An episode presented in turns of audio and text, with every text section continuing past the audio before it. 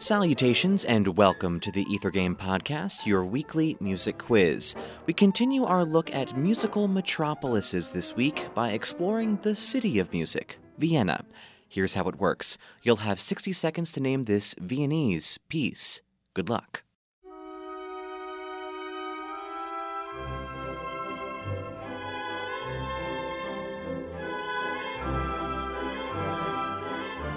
Here's a hint the veins of the city.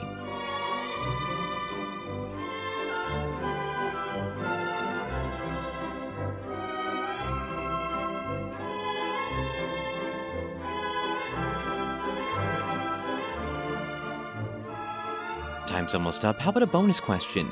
This piece marked the debut for this composer with what famous orchestra?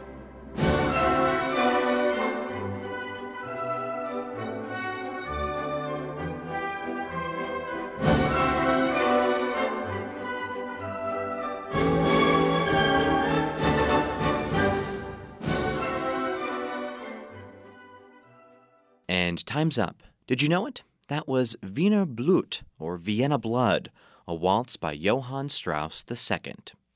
Johann Strauss Jr., the waltz king, was the dominant force of Viennese music from the 1840s until his death in 1899.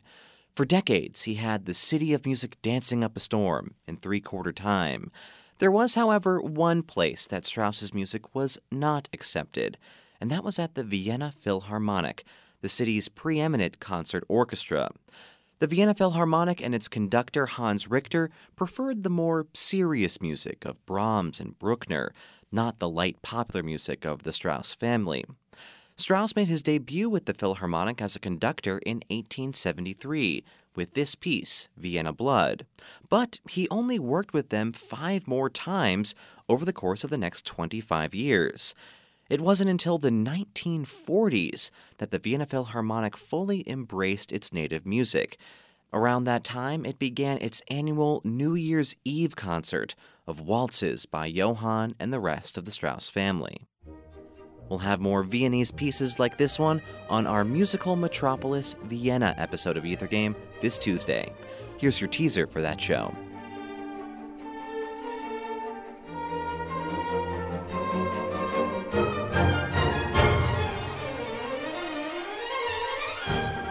If you can name this tune, be sure to tune into Ether Game this Tuesday night at 8 o'clock on WFIU for a chance to win a prize. For WFIU's Ether Game podcast, I'm Mark Chilla, and thanks for playing along.